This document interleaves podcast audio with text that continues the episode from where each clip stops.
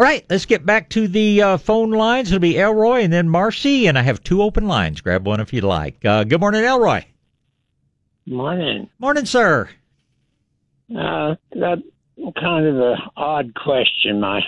My daughter built a house out in the middle of my pasture, and they brought in a bunch of fill, and in the fill there was a couple of moonflowers came up. Right. And I know years ago in the 50s drought, my uncle had a bunch of those, and he lost a couple of cattle. Yes, sir. And the vet says that's what it came from. Is that possible? Yes, sir, it is. Now, when we say moonflower, there are two different plants that are commonly called moonflowers. One of them, not the one you're talking about, there's one, it's a vining plant. It's actually like a morning glory. It's just a white morning glory, and it doesn't grow wild that much. So people that, you know, may be familiar with that one, the vining form is not what you and I are talking about. The one that we are talking about is a bushy plant that, it's actually, technically, if you were to look it up, it's a Datura, D-A-T-U-R-A. It is toxic. It makes a funny looking little, just like covered with prickles, a little seed head to it. They call it loco weed is another common name for that plant, because when cattle eat it, it causes a very severe neurological issue. Cows, I don't think, dumb as they are, I don't think they would normally touch it, like you so accurately pointed out.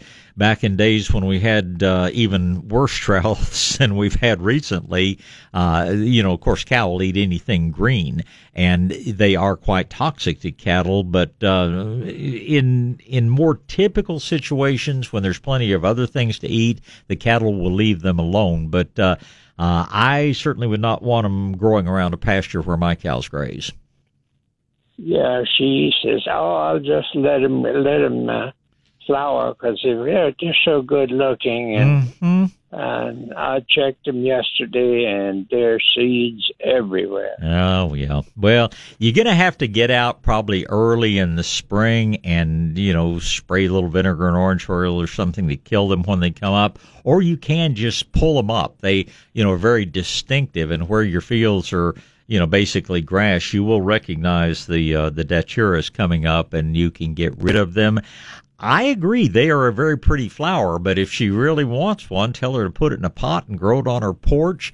I remember the old Speck's restaurant out on Speck Road off Blanco. They used to have some absolutely gorgeous ones in whiskey barrels out in front of that building, and everybody looked at them and admired them, but grown in a pot in the yard, not a problem. Grown out in the pasture, yeah, if you're a cattleman, you don't want that.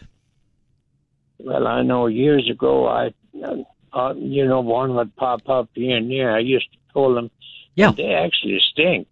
They do. They most certainly do. I can't see why anything would eat those things, but cows are not known for their IQ. I'll just put it that way. They're clever, but they are definitely not smart. They know where that hole in the fence is, and it's like, you know, we all have holes in the fence. I've had a string of bad luck lately with people running off the road and taking out sections of my fence along the highway. And, you know, cows get out, all you have to do is yell at them, and they go run right back to the hole and go back in. So they're clever, but they'll sometimes eat things they shouldn't. Okay, well, thanks a lot. Good question. It's nice to hear from you. Hope you have a happy Christmas season. Okay, thank you. Thank you, Elroy. Bye. Bye. All right, Marcy's up next. Good morning, Marcy. Good morning. Good morning. I've been waiting to call because we just closed on our new house yesterday. Congratulations. Thanks. And I have a beautiful, huge yard at my current house, and I have a vegetable garden. And I have some sugar snap peas, the Oregon variety I think you recommended. Yeah. And they look really good, but I'm not going to be here much longer. They just started getting flowers. I've had them in the ground a couple months, right, and they just now are really taking off. Right.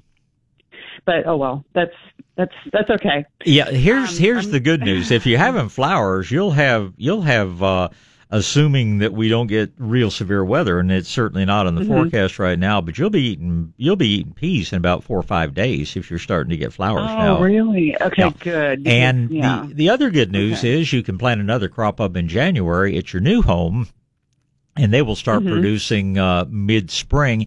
Thing about sugar snaps, typically cold weather doesn't bother them. They'll go down at least into the 20s without a lot of damage. Mm-hmm.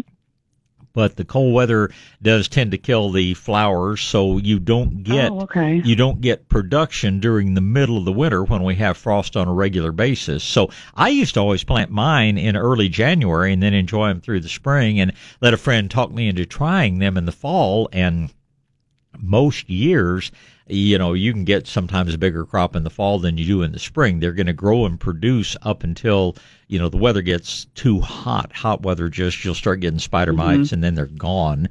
But you will be enjoying them. Probably within a week, you'll be picking sugar snaps and enjoying them in your existing home. And then getting to your new place, I know you'll have a lot of things on your plate moving into a new house. But if you can get a garden area up and going, you can certainly plant them January, February, and still have at least some time to pick them next spring. Well, and this is the main reason I'm actually calling. I just wanted to tell you I was excited about my sugar peas. Well, I don't have another person holding right now, so we can talk until I need to do a commercial break. So tell me what your principal interests are. Okay. Well, so yes, we are going to be very busy when we're moving, but the thing I'm worried about is this neighborhood. You have to have Bermuda grass. Period. You cannot have any other kind of grass.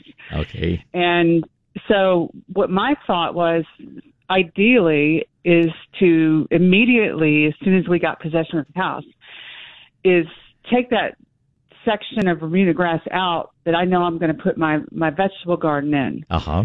And it's only, they laid this grass like a week ago. Oh, okay. Very brown, good. Yeah.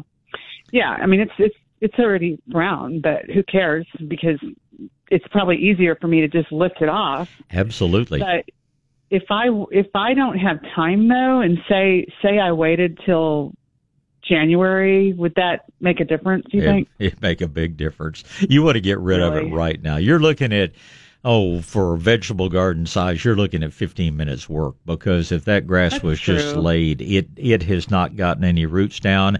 I would take a grubbing hoe with me just in case there are places where it, has gotten its roots down. But let me tell you, it's 15 minutes now or 15 hours later trying to get rid of it, because the roots will stay active all winter long. And, man, I can't tell you how many people out there are saying, man, I wish I heard her situation to get rid of this Bermuda grass, because solarization is you are lucky in that regard. We don't know what else may be there. Is this a new home, or is it an existing home that's a preoccupied home, shall we call it?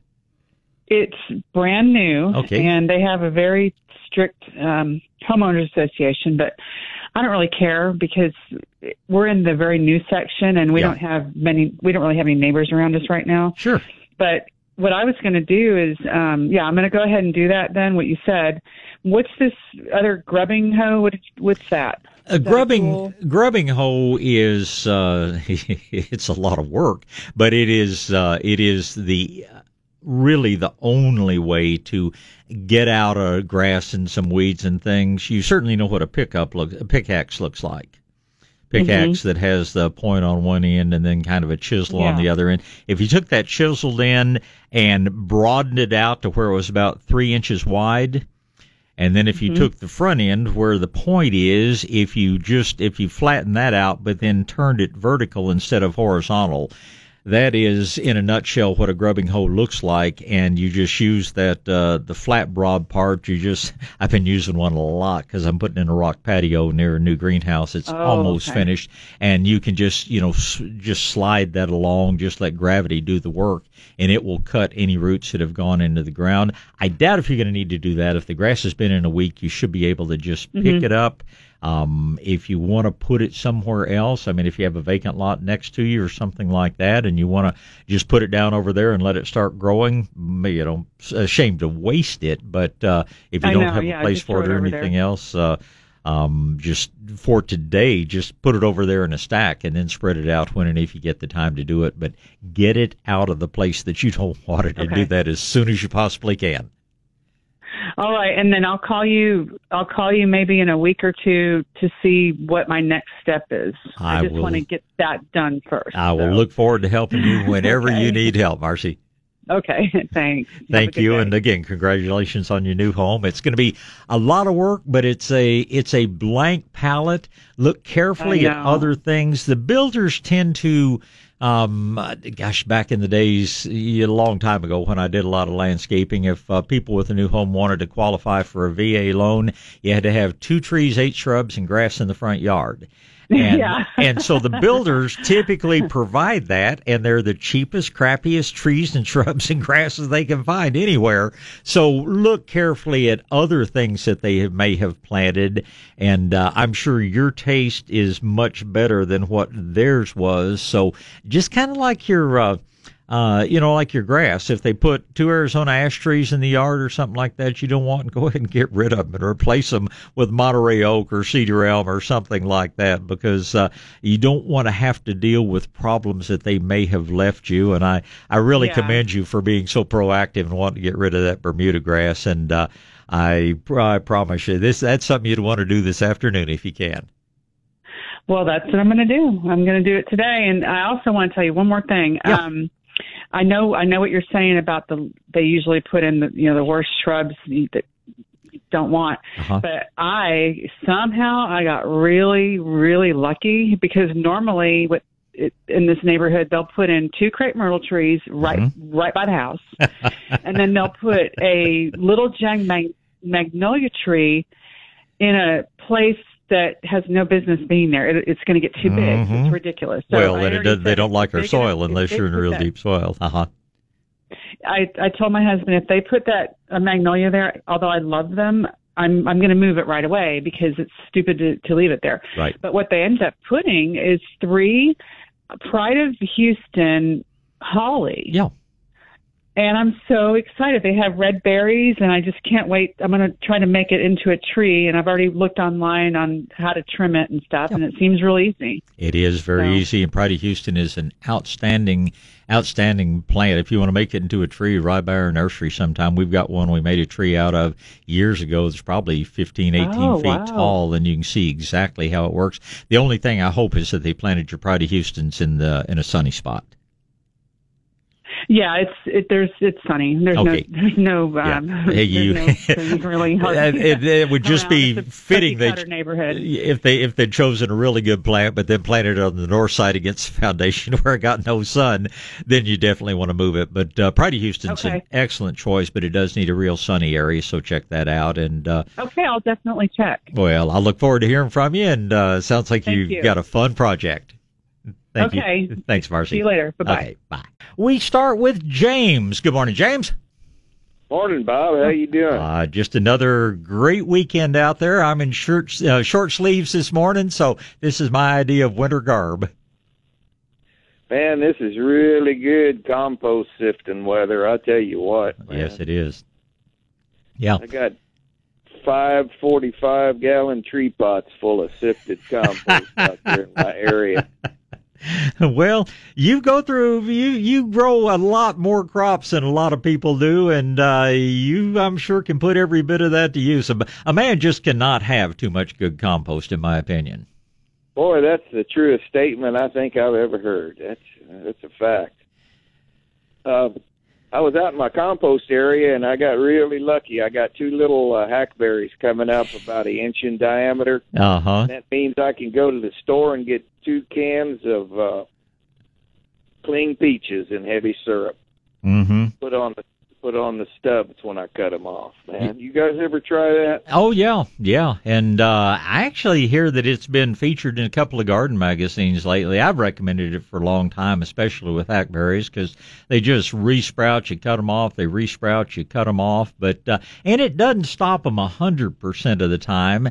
And I have to say that because those cans can tend to rust out pretty quickly in good organic soil, sometimes, I'll take an aluminum soft drink can can of some sort and just take a pair of shears and cut the top out of it. And I like that even better than I like the metal cans, just because they stick around a little bit longer. But, yeah, that's one of the better ways to get rid of them. Well, you don't have an excuse to get another can of peaches that way. Well, I can think of some beverages that you might like to have an excuse to get another can of. Yes, sir. Hey, when it comes to fertilizing onions, some of those folks say you don't need to fertilize them, and I think those are the ones that don't grow the big onions. But I've found that more fertilizer, more better on onions. I feel the same way, and I feel like very regular watering, and that's why I always try to tell people that those rings in the onion, you're going to have as many rings as you have leaves on top of the plant. And so you want to keep that foliage healthy and beautiful, and fertilizer and water are the things that do that. If you go in with a pre-plant like a Medina Grow and Green, and then you can side dress like a lot of people do, but a lot of folks are out there using a liquid fertilizer to side dress with. What do you prefer? I work a bunch of a good fertilizer like the Grow and Green in before I plant, and I figure that's going to cover them for at least the first month or 6 weeks, and that's going to give me time to get other things done in the garden, and then I'll just start using my liquid fertilizer about every 2 weeks. That's what I try to do. I don't always get it done that often because have a few other obligations in life, but yeah, I like to start out really everything in the garden. I like to put it into really good soil, and you're just never gonna go wrong with a good organic product because it's not gonna burn. It's gonna stay there. It's gonna be available through Cation Exchange, and then after things are up and growing, then I just make up my liquid fertilizer and apply that either through the drip system or just bucket by bucket, depending on what the crop is. But that's what has always worked best for me.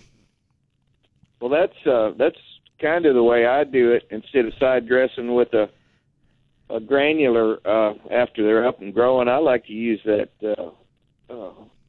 Medina makes a Has-to-Grow that I kind of like. Yeah, Has-to-Grow plant is what I like, and as you well know, you can get that in 5-gallon jugs, and it gets a whole lot cheaper. And I think Adams can even get it for you that way if you just ask them. Most of the time they just carry the gallons, but you can do that. Or if you want to run over to Hondo and pick it up, you can get it in a 55-gallon or even a 200-gallon tote. Stuart's happy to sell you what you need, but I like the liquid because I feel like you cover the entire root zone with it while, side dressing, you're putting all your fertilizer in one area. And folks that say, well, I'm going to dig a little trench and, put my fertilizer in there. Well, you just messed up the roots on that side of the onion plant. So, yeah, liquid's my favorite way to go. It probably takes a little longer. It's a little bit more trouble, but I sure do like my onions.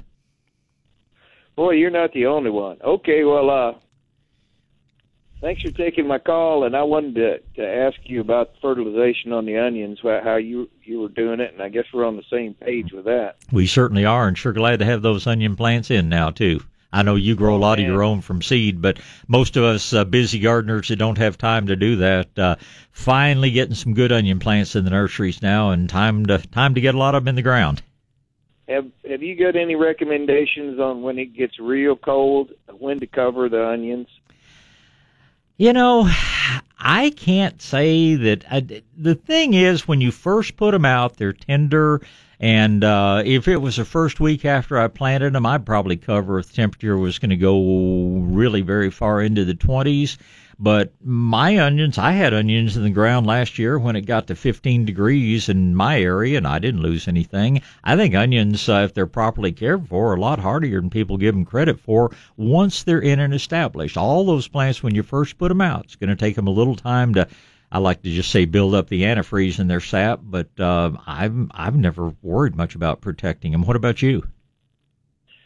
Yeah, not really, unless you're going to get real cold real early, and they haven't made any size. I feel the same way. I wanted to get your feel for it just to see how the experts.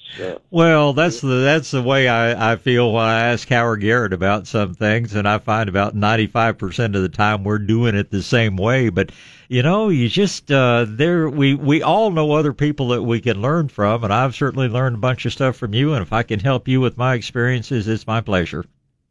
Well, thanks, Bob. I sure appreciate you taking my call and giving me all this good advice. And you get out and have a great weekend and enjoy it, because I know it's not going to stay this way all winter long.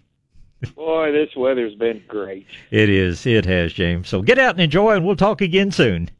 Yes, sir. Bye-bye. Thank you. Bye. All right. Elroy thought of another question. What was that, sir? Oh, again, on my daughter's new house, we went out and dug up some Rusty Blackhaw. Yes, sir. Wonderful plant. We put them in one of those small tubs, 125-pound tubs. Uh-huh. You know, kind of get them started and leave them in there about a year and then transplant them. And I've observed also that they kind of sometimes try to create a little moth or just kind of take over an area. Boy, I've never had that much luck. I love Rusty Blackhaw Viburnum, and they will make some seed, but I sure wouldn't consider them a problem in any way. Okay, so you can find them just about anywhere in the yard, and it won't be a problem. That's sure been my experience with them, unless you've got a strain that's better than the ones that I found. But no, Rusty Blackhaw Viburnum is, I think, one of the best native plants you can have, and I've never seen a problem with it getting out of hand or trying to spread out too much. They make a pretty big plant. I mean, as you well know, they grow 8 or 10 feet tall and maybe 6 or 8 feet wide at maturity. But I've never had them put up additional shoots or plants to the point that they were any problem at all. Well, I observed along the fence line, and they put out root shoots, and they come up all over the place. Well, but you would recommend training them into a tree. Well, I would let them grow as tall as they want. Every time you prune on them, you're sacrificing some flowers. I wouldn't turn them into a single trunk tree, but I'd let them grow up with several trunks and then just thin out any of them that seem to be getting out of hand. I think that'll be a very desirable plant for her yard. Yeah, it's I love the flowers and. Yeah. I've never found them in a nursery. They are hard to come by. I mean, I wish we had somebody growing them because they are just one of those unusual native plants that both grows easily and is very attractive with those flowers. But apparently, the growers have a little trouble getting them started. So, you occasionally will see them in a nursery. All I can say is I wish we had a good source to have more of them because they're sure a good plant. Okay, and then the other customer brought up a question in onions. Our old German people call these things shallots. Right. They grow their onions on top of the plant. Right, and there are many kinds. Shallots is sort of a term that is misused because people use it talking about a pretty big array of plants. A lot of folks, anytime you have what we always just call multiplying onions, the things that you dig up a portion of and plant the others back, but those little plantlets that are produced up on top of the ones that you're talking about, yes, sir, you can take those and plant those up and just maintain them from year to year. You just harvest and eat some of them every year and replant the others back in, and you've just got... old German tradition of just making use of what you have and just let it make more and more each year. Okay, so shallots is a correct terminology for them. Well, those are not the only things that are called shallots, but there is a distinct group that are, very valued for culinary purposes other than just slicing up all the things we do with onions. But they call them a shallot, call them a multiplying onion. I think you're fine with either name. I've heard some people call them Egyptian onions. Man, that's a separate, different one that refers to one specific one of them. But, that's the thing with common names. And as long as people know what you're talking about, I think you're just fine. Okay. Well, thanks a lot again. Always a pleasure, Elroy. Thank you, sir.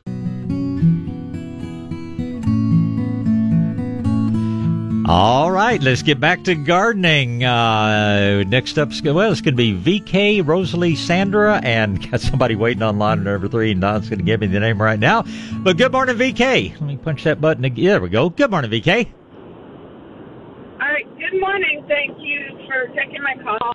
Thanks. I love your show. Well, appreciate that. Thanks for calling. Yeah, I have a question about grass, burrs. Okay. We've used cornmeal, we've used weed and seed, and we just can't seem to, it's just in one area of our yard that we can't get rid of them. Well, and what is your basic grass that's in that area? Is it Bermuda or St. Augustine or what kind of grass? I think it's St. Augustine. Okay. Here is my advice on the grass burrs, and I would do two things. I would put some good fertilizer down, some good organic fertilizer, and I would get some compost, and I would put in a layer of compost about half an inch thick over that area. I had a place in my yard. Now, this spot happened to be Bermuda, and I mean the grass burrs were so thick you could not walk into it. I fertilized, I put the compost down, and the next spring where I probably had 5,000 grass burrs, the year before I think I had 3 plants that I had to pull up and get rid of.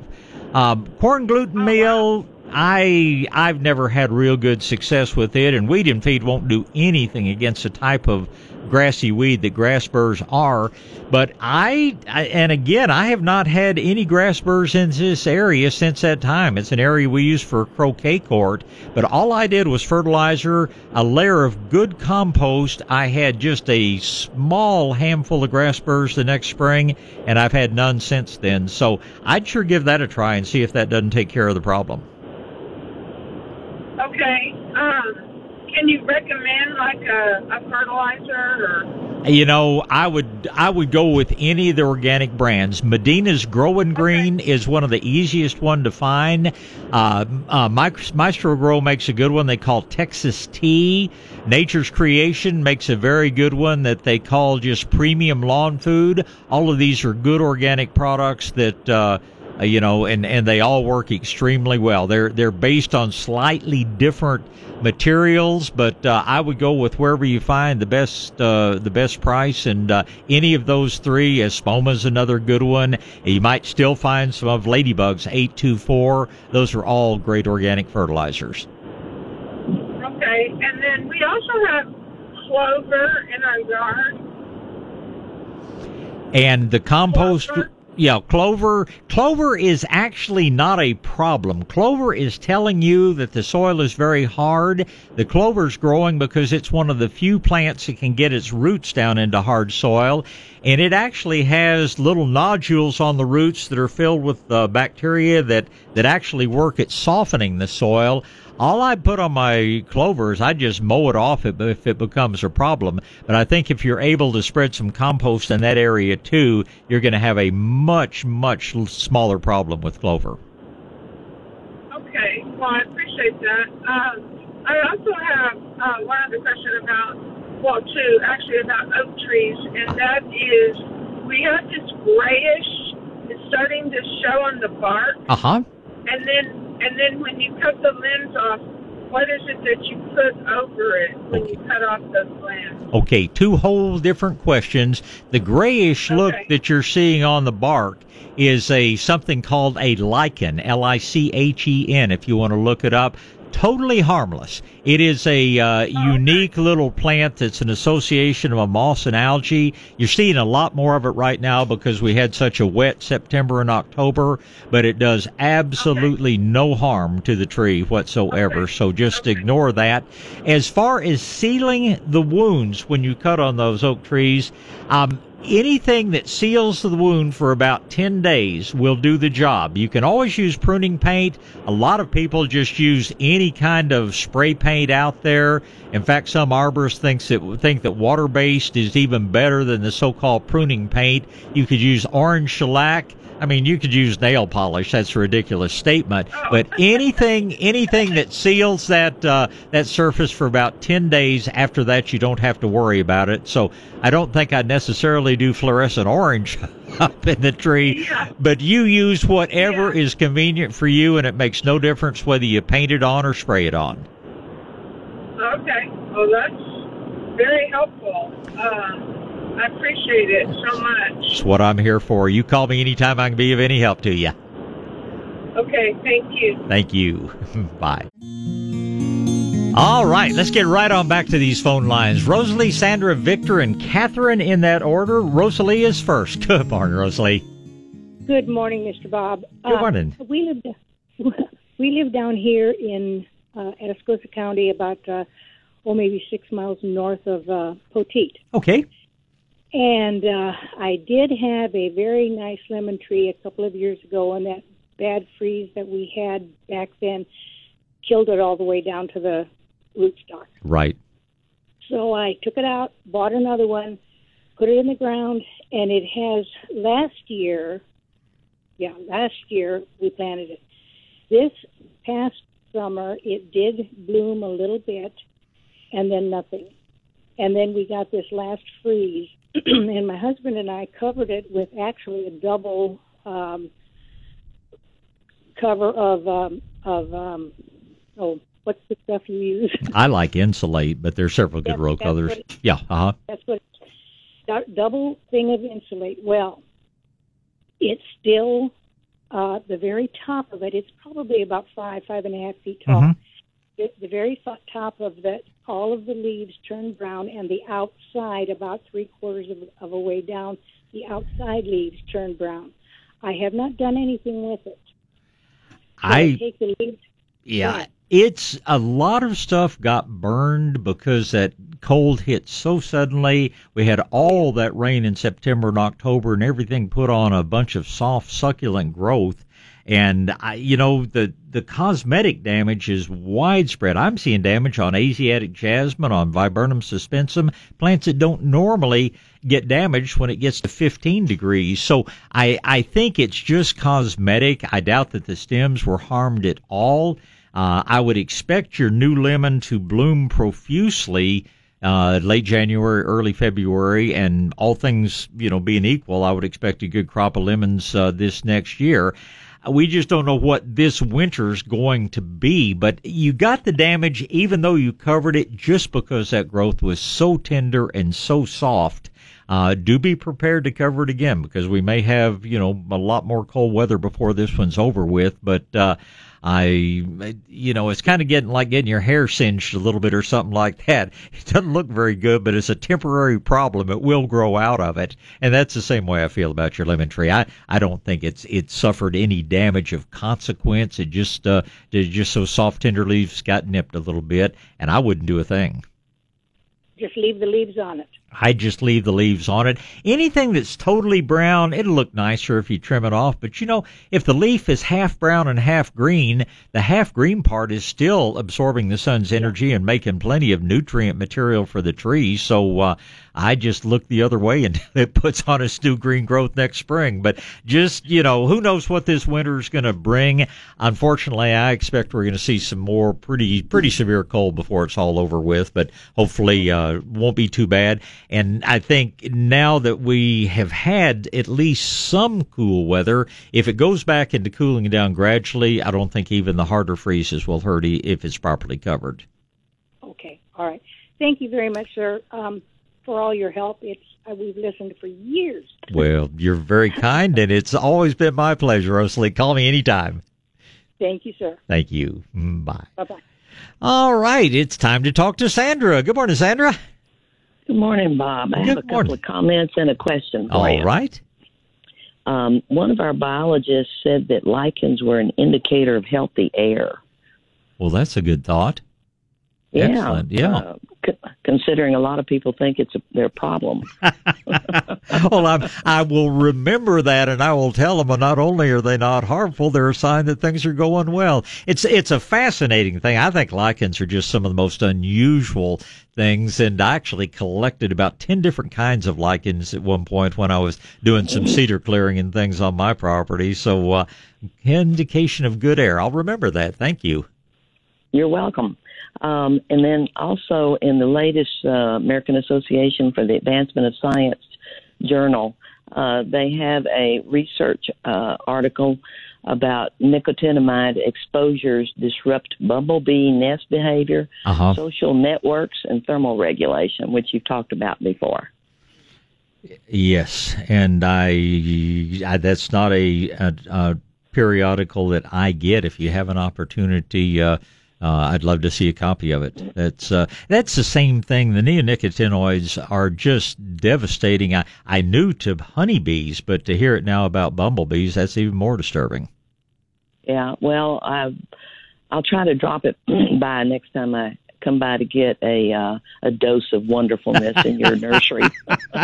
Well, you get a dose of cider with mulling spice and some homemade cookies just as soon as we have time to get a few more of them going. But we always love to see you. But I'm glad to have more evidence out there. I'm sad to hear that the neonicotinoids are affecting our bumblebees too, because a lot of people don't realize what effective pollinators are bumblebees, and I suspect that it could be a problem with the mason bees too, which they see are much more efficient pollinators than even the honeybees are. So I'm glad to hear about the research.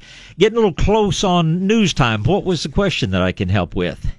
Okay, the mountain laurel that I talked to you about, that I pulled the leaves off, right. There's still no new growth, and that's been 3 or 4 months. They've got a little bit of growth at the base. And of course, the root flare is exposed. I do all organic. Is that something you've seen? Well, I unfortunately have seen, and usually it's a root issue. Usually it's from staying too wet.